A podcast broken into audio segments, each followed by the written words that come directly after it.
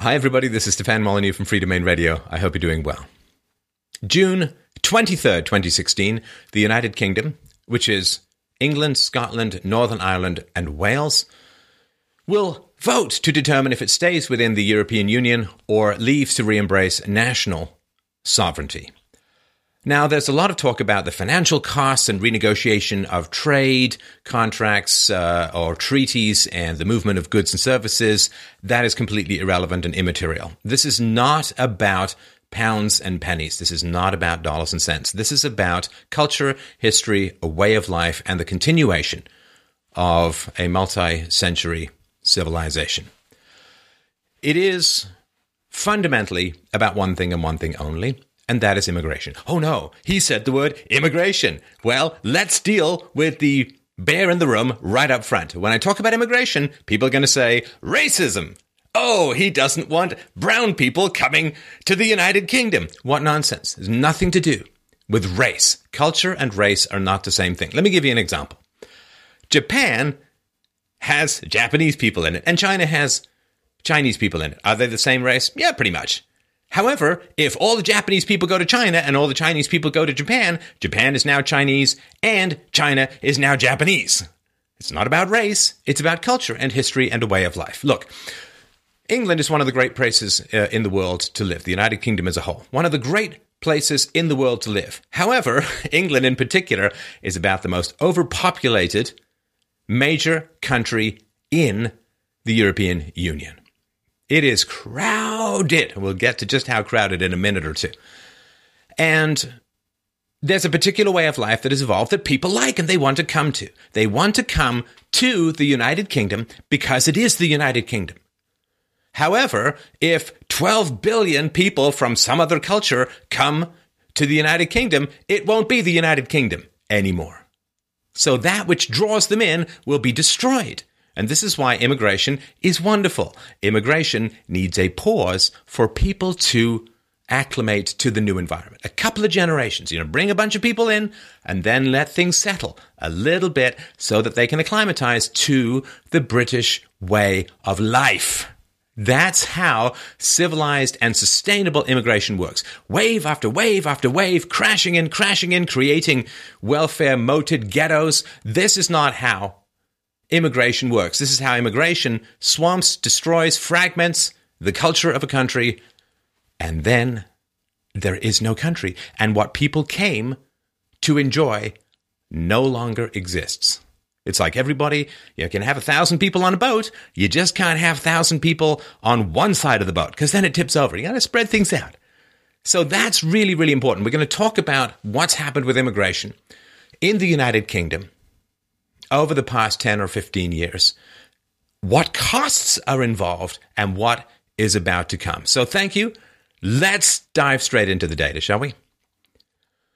Now, here, we'll put the sources for all this below. We're indebted to migrationwatchuk.org.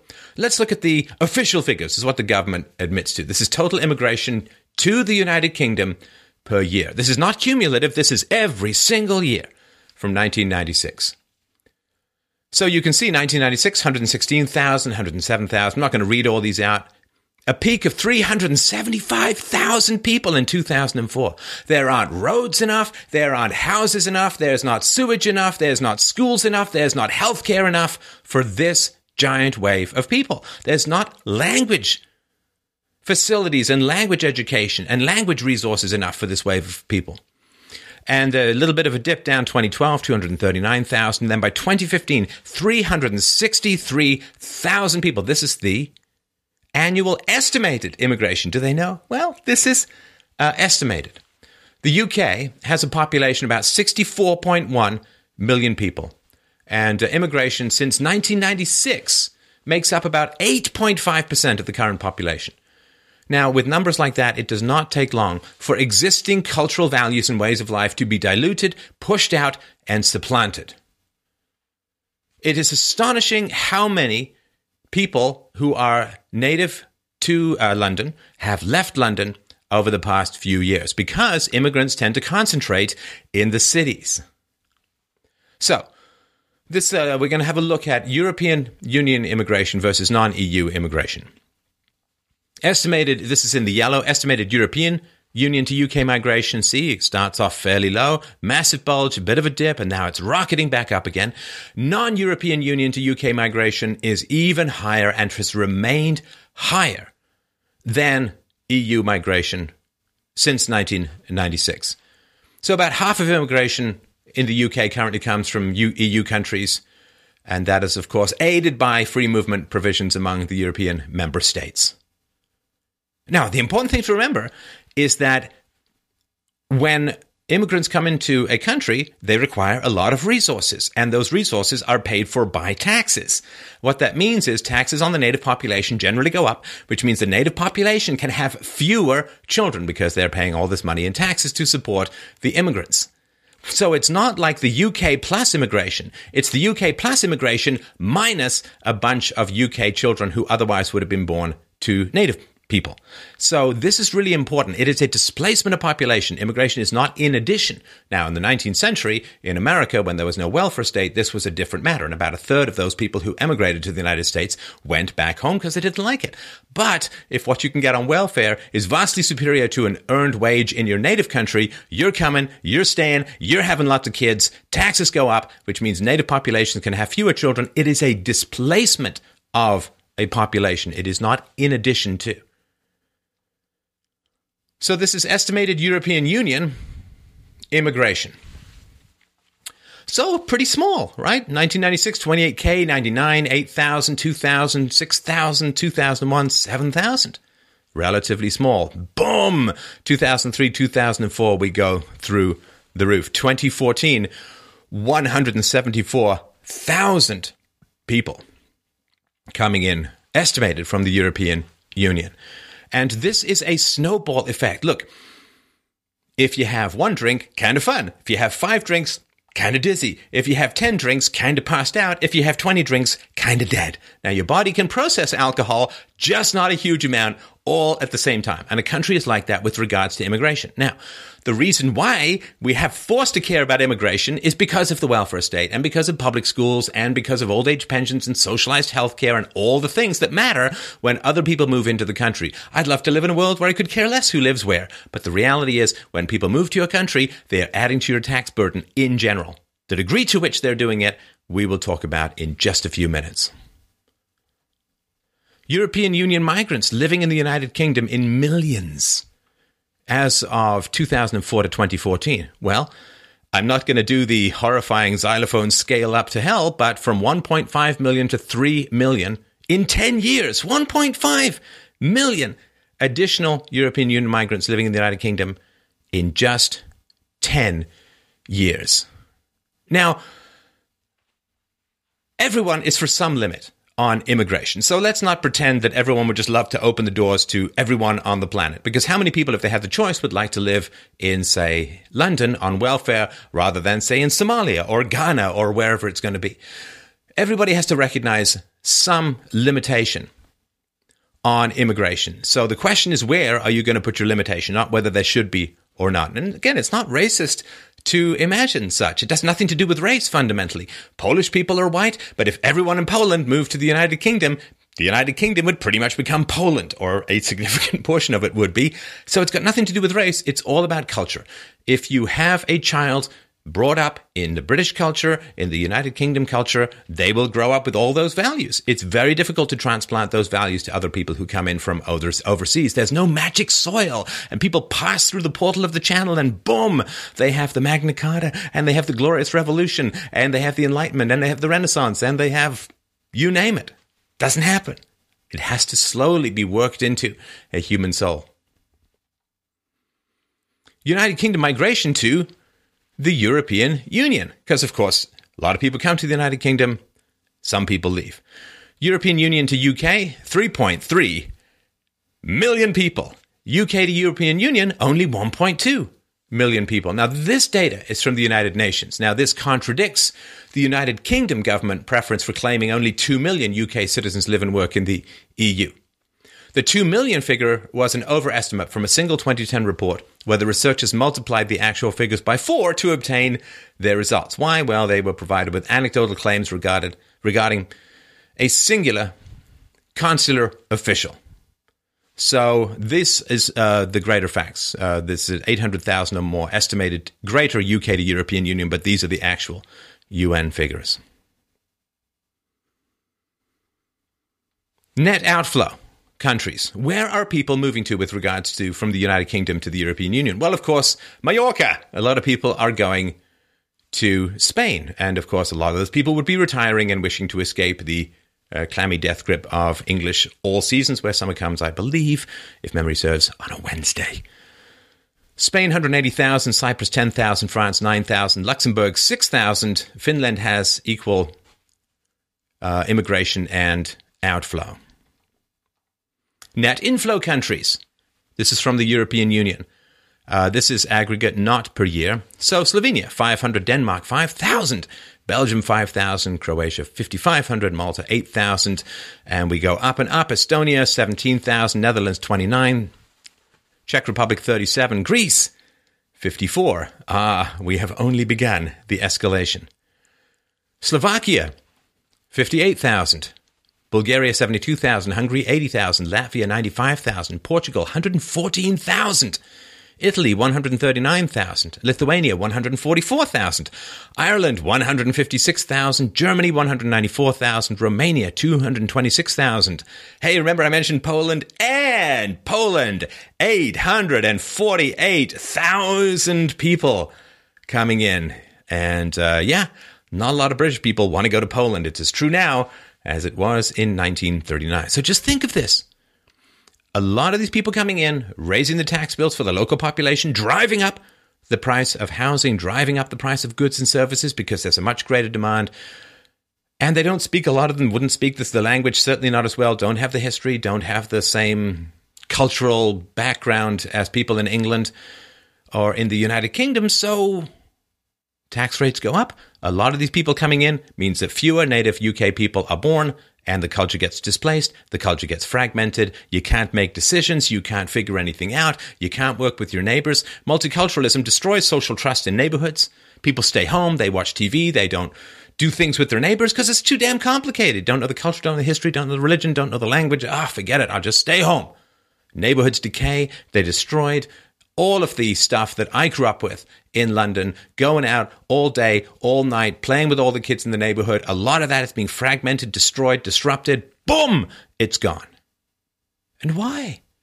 And why? You have to think to yourself. I understand why people want to come to the United Kingdom, but you have to look in the mirror and say, how does it benefit me?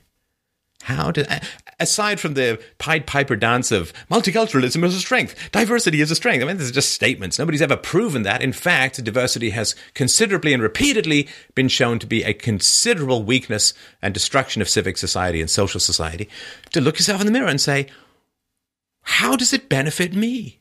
How does it benefit me as someone who lives in the United Kingdom, as somebody who whose history is in the United Kingdom, how does it benefit me to have this giant laundry list of people coming in with different cultures, different languages, different religions, different histories? Why? How does it benefit me? Rather than having an equivalent number of people born who are just raised here. I get it benefits the politicians. See, the politicians, well, what have they done? Well, they have underfunded the uh, welfare state. They've underfunded pensions uh, for old people, so they want to bring in a bunch of taxpayers. Is that going to work? Well, we'll find out. So, I need to introduce you to something called National Insurance Numbers, or NINOs. And um, these are issued, of course, to people who are uh, living and working in the United Kingdom. I also need to introduce you to EU14, EU8, and EU2. We'll keep it brief, but it's important. EU14, Austria, Belgium, Denmark, Finland, France, Germany, Greece, Ireland, Italy, Luxembourg, Netherlands, Portugal, Spain, and Sweden. Yes, that was all on one breath. EU8, sometimes called the A8 countries added in 2014, Czech Republic, Estonia, Hungary, Latvia, Lithuania, Poland, Slovakia, and Slovenia, does not include Cyprus and Malta. EU2 added in 2007, Romania and Bulgaria. So to work legally in the UK, a national insurance number is required. Between 2004 and 2015, 4 1.75 million national insurance numbers were issued to EU nationals. In 2015, a record 630,000 NINOs were issued, including 209,000 to Romanians and Bulgarians. So, there is a giant disparity between the number of NINOs issued and official estimates of immigration. Now, part of this reason is because NINOs are issued to those who come to the UK for less than a year before returning home. People coming for less than a year are not classified as long term migrants or included in official estimates of net migration. However, this does not explain all of the discrepancy in estimates between for both long-term and short-term immigrants between 1 and 12 months. It's still total less than the number of NINOs recorded as being issued. So NINO data is an actual record of the number issued, while migration figures are an estimate based on survey data. So this has led to, uh, let's say, concerns that the official EU net migration figures could be an underestimate and that the actual figure may be even higher. So here we can see this is a graph here national insurance numbers uh, issued. Uh, and uh, EU8, EU14, EU2. It's a um, I don't know, sort of a Matisse uh, sculpture uh, in, in profile, but the numbers are all clustering up through the roof and are far higher than official estimates of uh, immigration. So this is important. The government can't even tell you with any degree of accuracy how many people are coming into your country. So this is um, United Kingdom Immigration versus National Insurance Numbers, or NINOs, issued 2005 to 2015. This is EU 8 immigration to the United Kingdom, EU 8 National Insurance Numbers issued. So the bottom line, this yellow line, that's the estimated immigration based on a bunch of surveys. The top line is the actual number of national insurance numbers issued. And that's important because in 2015, the government numbers claimed 65,000 immigrants over a year stay, not short term, from EU 8 countries were in the United Kingdom. So only 65,000 immigrants, but it issued 216,000 NINOs for people from the EU 8 countries. So that's a lot. That is a lot. That is more than triple and uh, heading in for quadruple.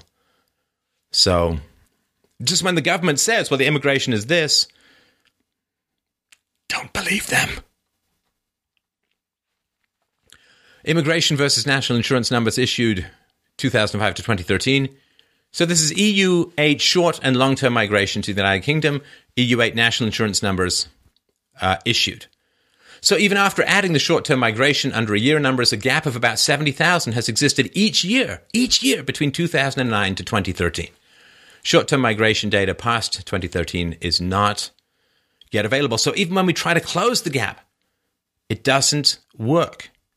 The estimates are way off the number of immigrants. This is important because they can't even tell you the truth. They can't even estimate. And of course, the government could use this NINO data. Why don't they use this data? Why are they relying on surveys which are subjective and easily manipulated rather than relying on this data? Because it will shock you to know how many people are coming to live in England. Well, it won't shock you if you're trying to buy or rent a house because that's what's driving up the demand, at least one of the main things. So this is immigration versus national insurance numbers issued from EU2 countries, Romania and Bulgaria. So here you can see EU2 immigration to the United Kingdom is on the bottom here in the yellow. And then this Loch Ness Monster leap up that's going on from 2013. These are the official national insurance numbers issued.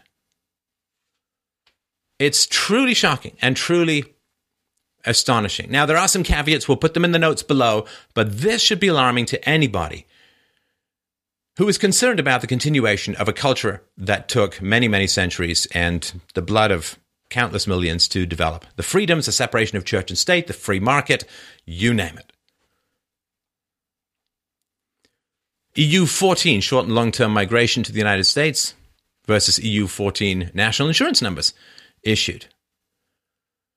Now, if this doesn't underwhelm you with confidence in the government data, I don't know what will. This story is the reverse for the EU 14 countries. Until 2011, the number of NINOs issued was less than the estimated influx of long term and short term migrants or immigrants.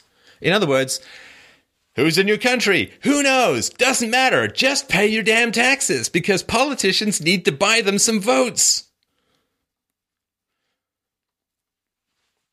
All right, so now we're going to switch to non European Union immigration.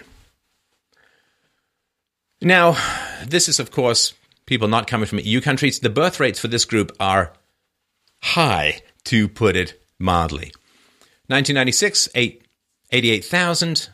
And again, this is all the government estimates and so on. 2004, 265,000. And again, it's not cumulative, it's per year. 2015, 191,000 non European Union immigration. What's wrong with having babies, United Kingdom? Have babies. Look, they're going to grow up speaking English. They're going to grow up with the same culture, with the same history, the same values. So much easier. Oh, I know why. Because human beings are pretty slow to turn from babies into taxpayers, right? So if a lot of British people start having babies, well, then the government isn't going to have a lot of taxpayers for another 20 to 25 years. But immigration gives the illusion of massive tax influxes in the here and now because you can just deficit finance all the spending on migrants. And that's another reason why it's a challenge to have babies. Oh, I don't want to grow up in debt. So, non European Union migration to the United Kingdom. Population estimates. So this is, uses the United Nations data estimate. It does not subtract UK born individuals living in these countries from the population currently living in the United Kingdom. So this is the population estimate. From Turkey, 100,000. Ghana, 102,000. Somalia, 110,000. Hong Kong, almost 120,000. Zimbabwe, almost 133,000. Australia, 136,000. Sri Lanka, 139,000. Philippines, almost 140,000. Kenya, 151,000. All right. So, let's keep going, shall we? Jamaica, 172,000. China, 182,000. USA, 212,000. Nigeria, 216,000. South Africa, 218,000. Bangladesh, 230,000. Pakistan, 540,495. And ding, ding, ding, grab your Vindaloo coming in at the top. India, 776,603. Yeah, that's right. Three quarters of a million people.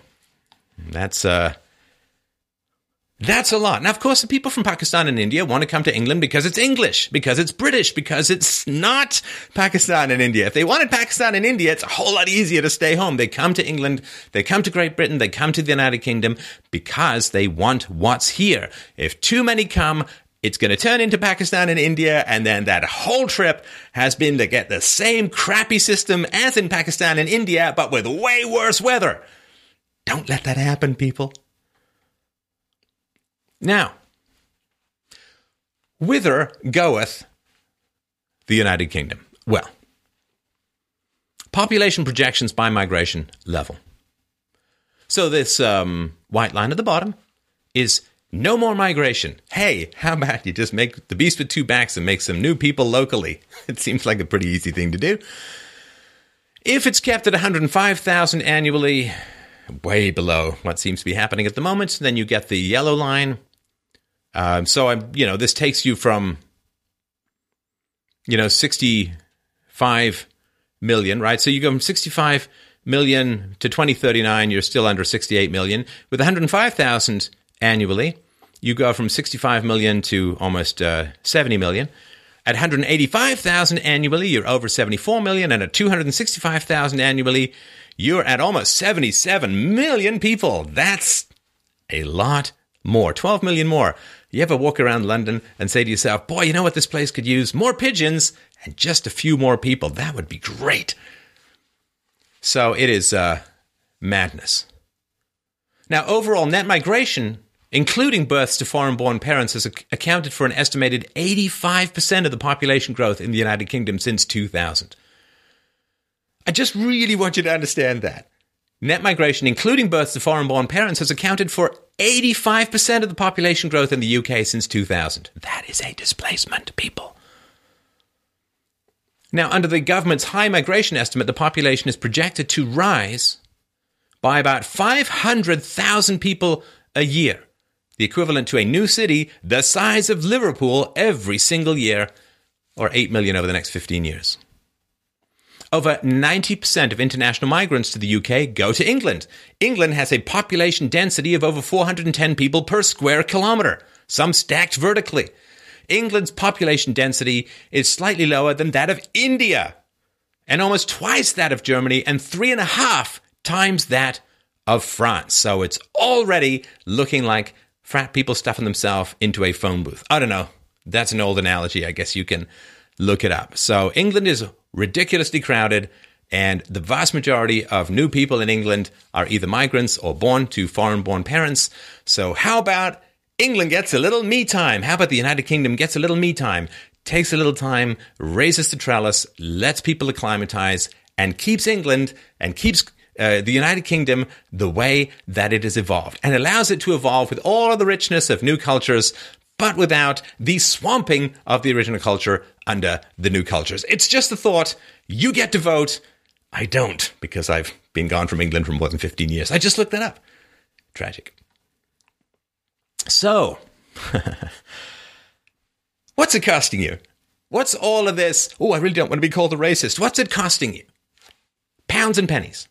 What's it costing you? Well, from April 2014 to March 2015, Migration Watch UK calculated that immigrants in the United Kingdom from other European Economic Area countries cost 1.2 billion pounds annually, or over 3 million pounds a day. I don't know what's behind your couch cushions. I can't quite seem to find that.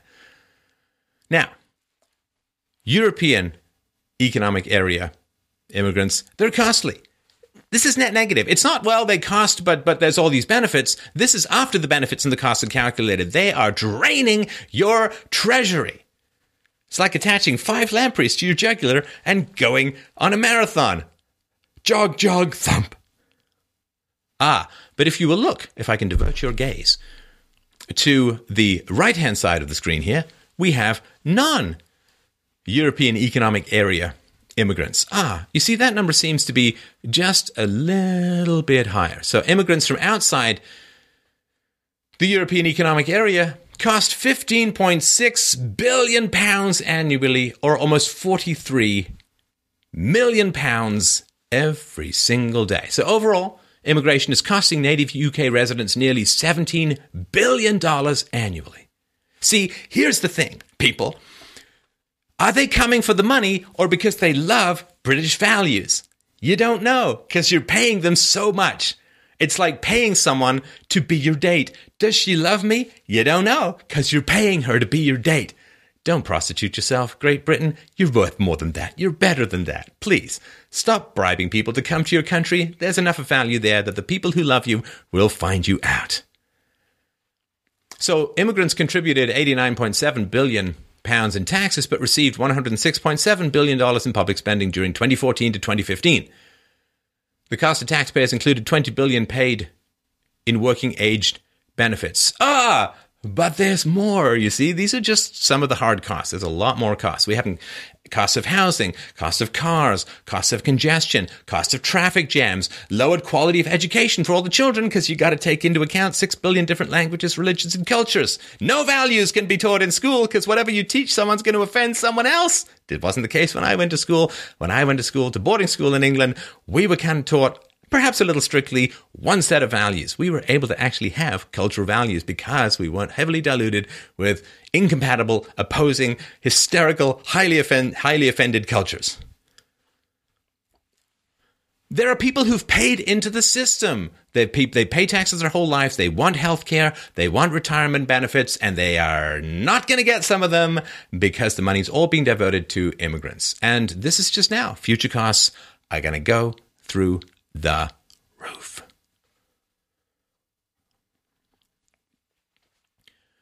Annual cost of immigration.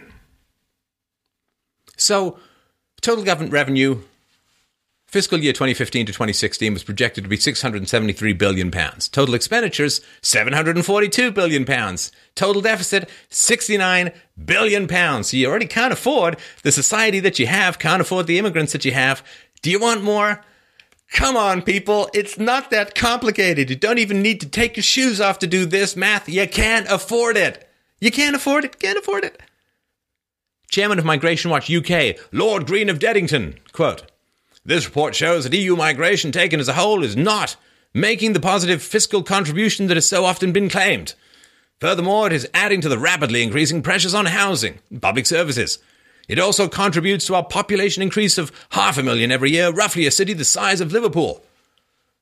without the Beatles. UKIP immigration spokesman Steven Woolfe, quote, Ultimately, the British taxpayer will be forced to pick up the bill for our reckless migration policy as a member of the EU. This research shows that we have a ticking time bomb of costs that our nation will not be able to cope with as our population grows. Ex Cabinet Minister Iain Duncan Smith, quote, We know that uncontrolled migration is placing a huge strain on the NHS, National Health System, schools, and other public services. That's a challenge for councils to cater to as well as a cost to families who struggle to gain fair access to the services that their taxes paid for. Not only that, uncontrolled migration also hits people's pockets because it puts downward pressure on wages, as well as increasing competition for jobs. Now, this report lays bare the wider financial cost to taxpayers, which runs into the billions every year, including 1.2 billion from European immigration alone, it's time to take back control of our borders and implement a fairer immigration policy, one that works for the UK. What's in it for you? It is okay to ask that question. In fact, it is morally required to ask that question because all the benefits living in the United Kingdom, they're not yours to give away. You didn't earn them. You inherited them from your forefathers. They're not yours to give away. You have no right to give them away just to be avoid calling, being called slightly mean words. Pfft, who cares? Now, the migrant crisis is a thing, and it's not an inconsequential thing. I've spoken a lot about it. I would just touch on it briefly here. So far, a little over 1,100 Syrian refugees have been resettled in the UK. Current commission commitments to resettle over 20,000.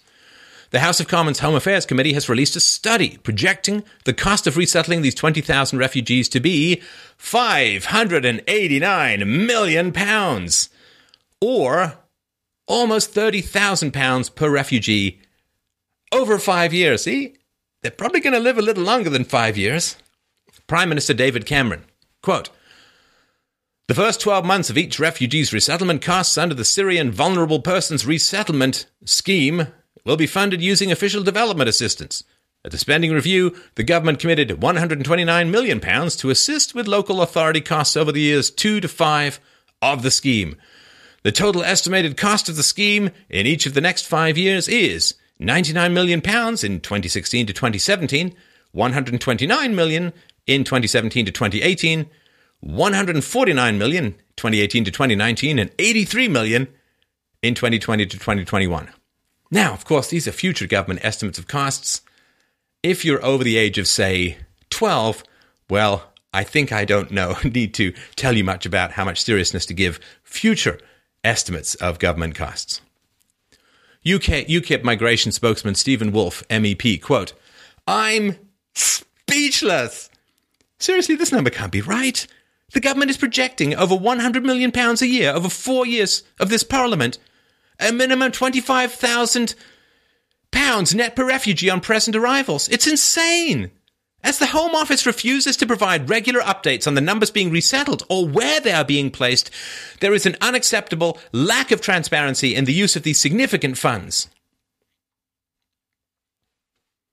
The Office of the United Nations High Commissioner for Refugees reported that as of November 3, 2015, there were 4.29 million registered Syrian refugees. Most Syrian refugees were currently located in Jordan, Lebanon, and Turkey, which are neighboring countries, of course, of Syria.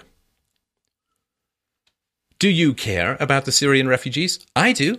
Do you really want to help them rather than just morally posture and pretend to be nice? Well, the United States based Center for Immigration Studies released a report showing that for what it costs to resettle one Middle Eastern refugee in the United States, about 12 refugees can be helped in the Middle East. So don't think of the one you are helping, think of the 12 you're not helping because why? Because you want refugees to come where the climate is different, where the religion is different, where the culture is different, where the language is different, where the hat is different. Go on ad infinitum. Come on. So, using the same calculation, the cost of helping one Syrian refugee come to the United Kingdom, well, you could assist 3.6 Syrian refugees in the Middle East. For the 589 million pounds pledged to resettle 20,000 refugees in the UK, you could resettle not 20,000 but instead 361,793 in the Middle East for the calendar year. It's not about helping the refugees. It's about photo ops. It's, I mean, forget it.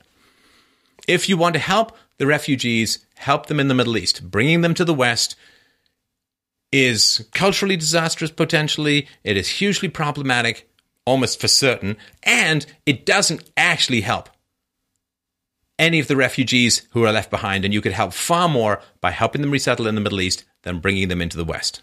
Anybody who tells you otherwise is a moral poser who should be immediately ejected from any sane conversation. Now, what's coming? It's not about what's past. What's past is past. What is coming? Well, as it approached creditor deadlines in the past, Greece, remember Greece? Little problem with its finances. Great Olympics, though. Greece has made threats on what would happen if the European Union and the International Monetary Fund refused to bail out the financially destitute country again. Greece is on the border of Turkey, which is currently hosting approximately 3 million refugees. Greek Defense Minister Panos Kammenos, quote, If they deal a blow to Greece, then they should know that the migrants will get papers to go to Berlin. If Europe leaves us in the crisis, we will flood it with migrants, and it will be even worse for Berlin if in that wave of millions of economic migrants there will be some jihadists of the Islamic State too. If they strike us, we will strike them. We will give to migrants from everywhere the documents they need to travel in the Schengen area so that the human wave could go straight to Berlin. Now, I'm no expert, but I'm not sure that these people are a huge net addition to a country if they're being threatened as a form of bioweapon against Europe. See, that's not really where you want to go. Europe can pick its refugees. You can have a point system like like Australia or Canada. You could get the best of the best. He's basically using them as bioweapons against Europe to extract money from the European Central Bank. Is this the club you want to be part of? This makes the mafia look like Boy Scouts. Greek Foreign Minister Nikos Kotzias. If Greece was forced out of the euro, quote, there will be tens of millions of immigrants and thousands of jihadists. Now, the next Greek creditor deadline, May 24th, 2016.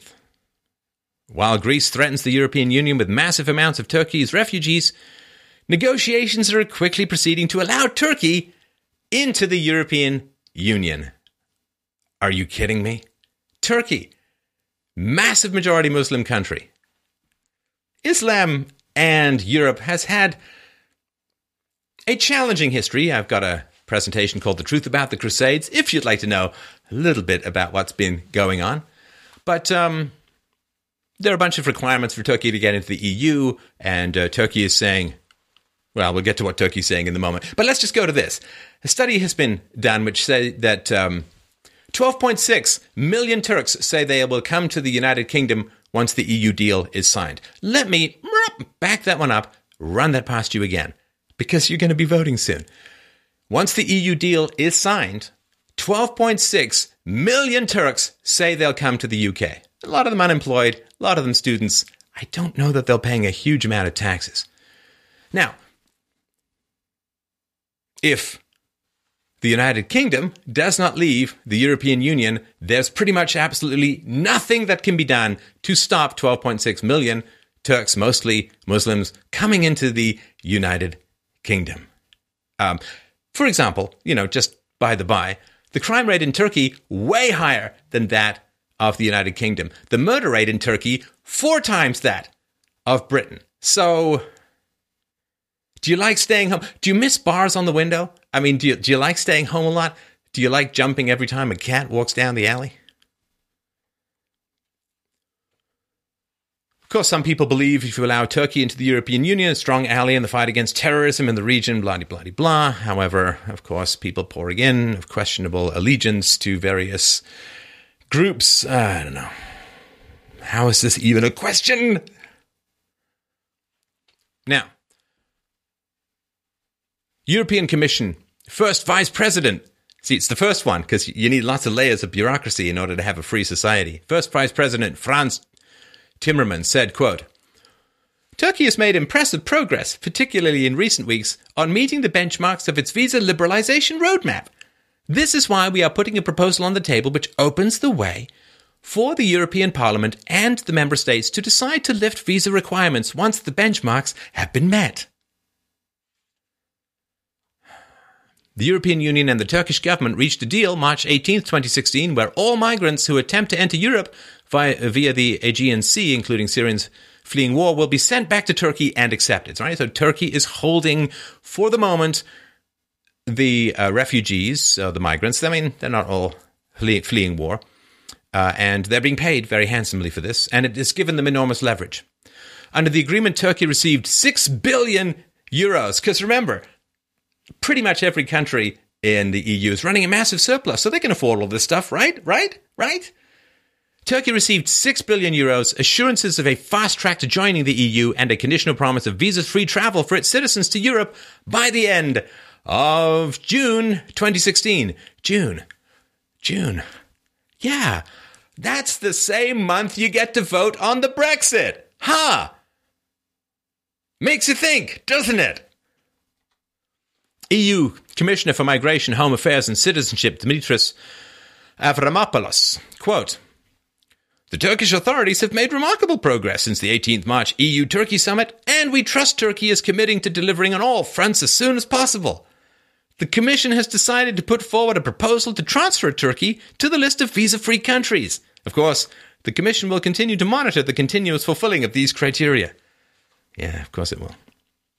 UKIP leader Nigel Farage, quote, This is a huge error of judgment by the European Commission.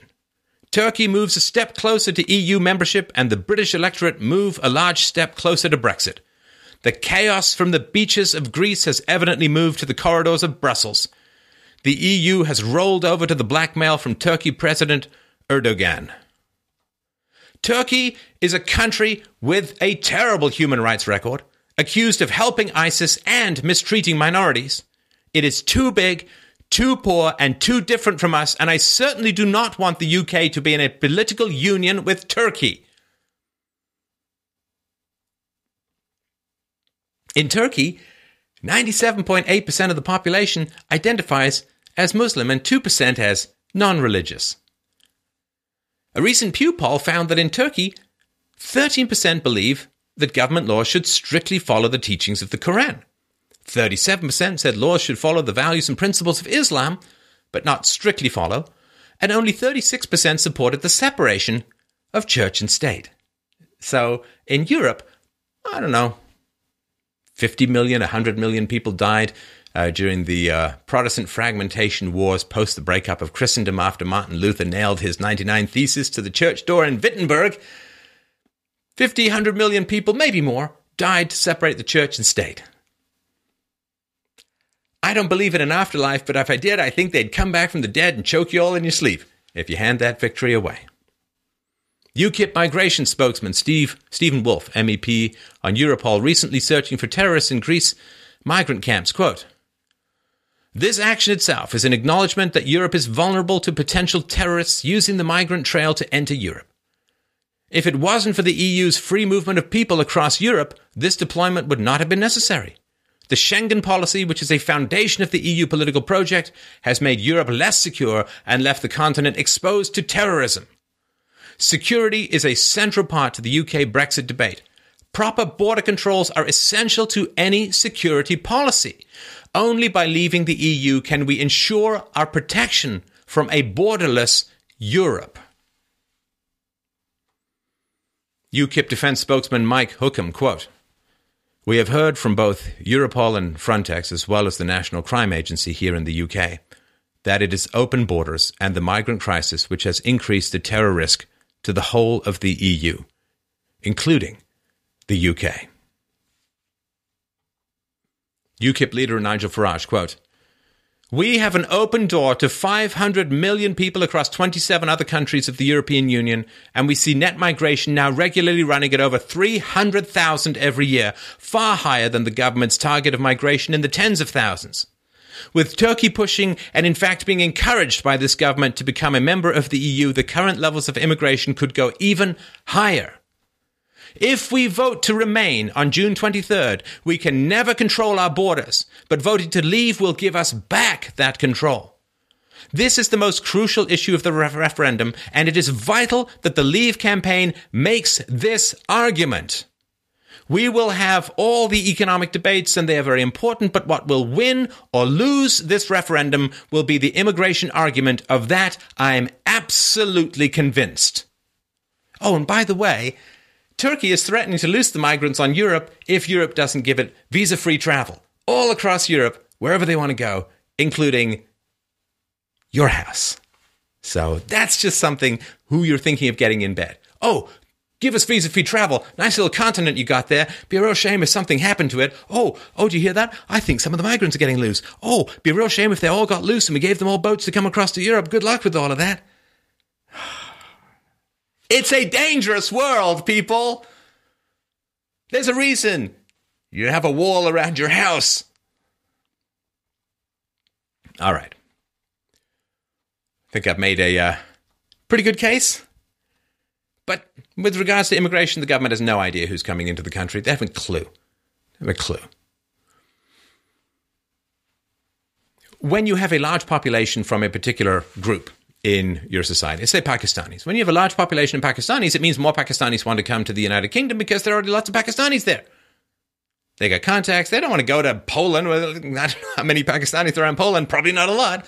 So, of course, this is a snowball effect. The more you get, the more you're going to get. The more you get, the more you're going to get there's a lot wrong with the European Union. It's this big, giant layer of socialism that, like all other government programs, produces the exact opposite of what it claims. Oh, we're going to be all about security and it's going to be free trade. Nonsense. It has made Europe far less secure. It has made Europe, uh, by, by taking away local currency, it has given it's taken away from countries the ability to devalue their currency if they have overspent, um, and this is one of the reasons why it is crippled. Uh, you know, Greece got to borrow at the rates of Germany and spent like crazy, and things kind of went haywire from there. So it's a giant, massive mess of a problem. Who's going to care about you more? Some local politician who looks you in the eye, who grew up around you, or some guy in Brussels who doesn't even speak English? Come on, people. This is not that hard to figure out. It's a layer of communism slash socialism slash fascism that is a complete mess and disaster and is dissolving the historical sustainability of the entire European civilization. It is corrupt. There are massive amounts of regulations that even if you don't trade with Europe, you still have to obey. It's insane.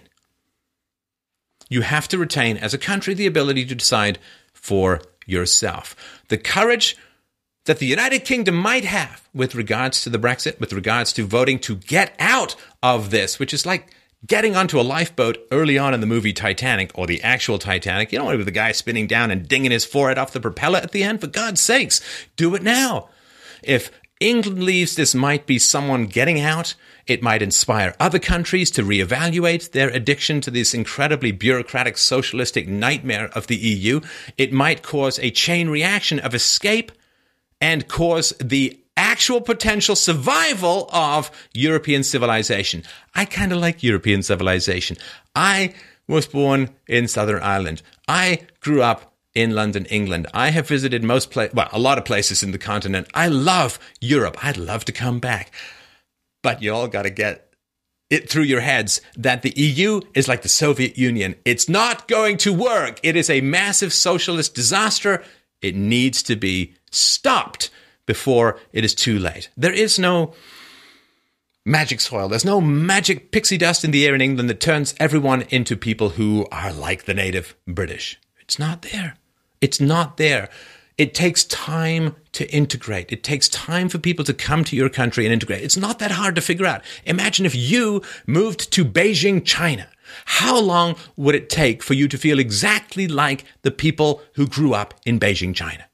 You probably never would. Your kids, a little bit more. Their kids, a little bit more. After a couple of generations, maybe everything's hunky dory.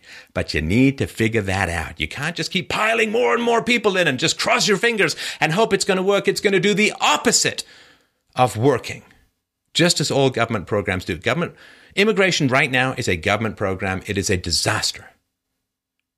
It's not a disaster like it's inconvenient. It's not a disaster like, well, there's an odd smells of cooking in the hallway.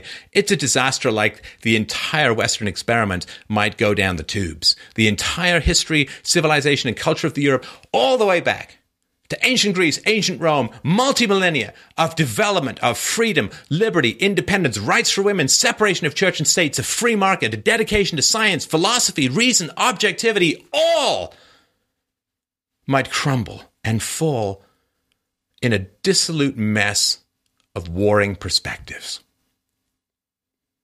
It is time to stop this mad experiment, raise the drawbridge, and let the people who came to Britain because it is Britain enjoy what they traveled and worked so hard to arrive at, to live in, and to achieve. You cannot hand away the fruits, hard won, hard fought, bled and died for by your ancestors, the fruits of liberty. You cannot hand them away because you're afraid of being called bad words. Save yourselves and through that, you may save Western civilization itself.